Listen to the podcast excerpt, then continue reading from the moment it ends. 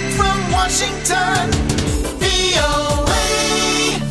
Halo, apa kabar? Kali ini bersama Dhania Iman dari V O A di Washington, D C. Para turis baik lokal maupun mancanegara terus membanjiri kota Washington D C menjelang pelantikan Presiden terpilih Amerika Serikat Donald Trump.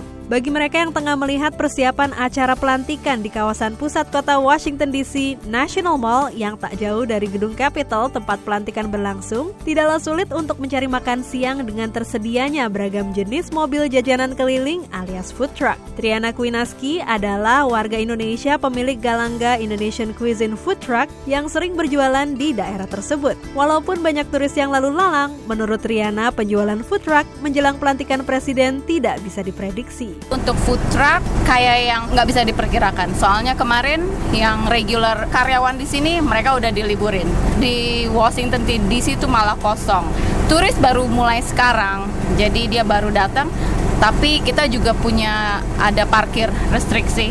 jam empat udah mesti pulang semua, terus nggak boleh di sini nggak boleh parkir lagi. Kantor-kantor di daerah Washington D C memang banyak yang memperbolehkan para karyawannya bekerja dari rumah menjelang hari pelantikan presiden.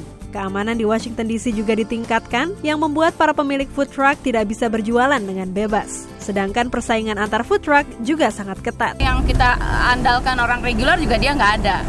Sedangkan turis juga dia kan masih belum tahu, jadi dia banyak lihat-lihat, terus pilihan juga banyak gitu kan.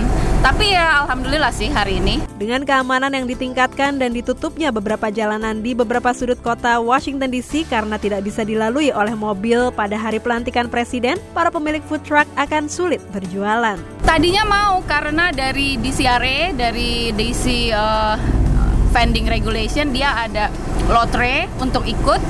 Terus kita juga udah apply, udah doing background checking, udah pay semua sales tax, tapi ternyata nggak ada clearance dari F B I sama Secret Service, jadi semua dibatalin. Nggak ada food truck di mall karena untuk keamanannya jadi susah gitu.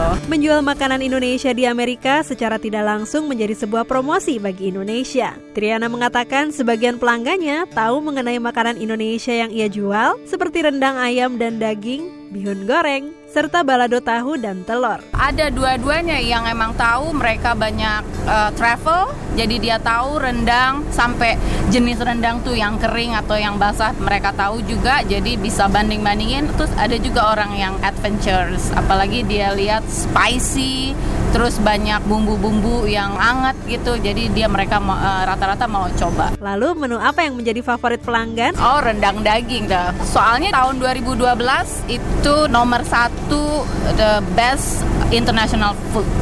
Jadi orang banyak yang oh ya mau coba mau coba gitu. Nah itu tadi sedikit cerita dari warga Indonesia Triana Quinasky mengenai bisnis food trucknya menjelang pelantikan presiden di Amerika. Dhania Iman melaporkan dari V O A di Washington D C.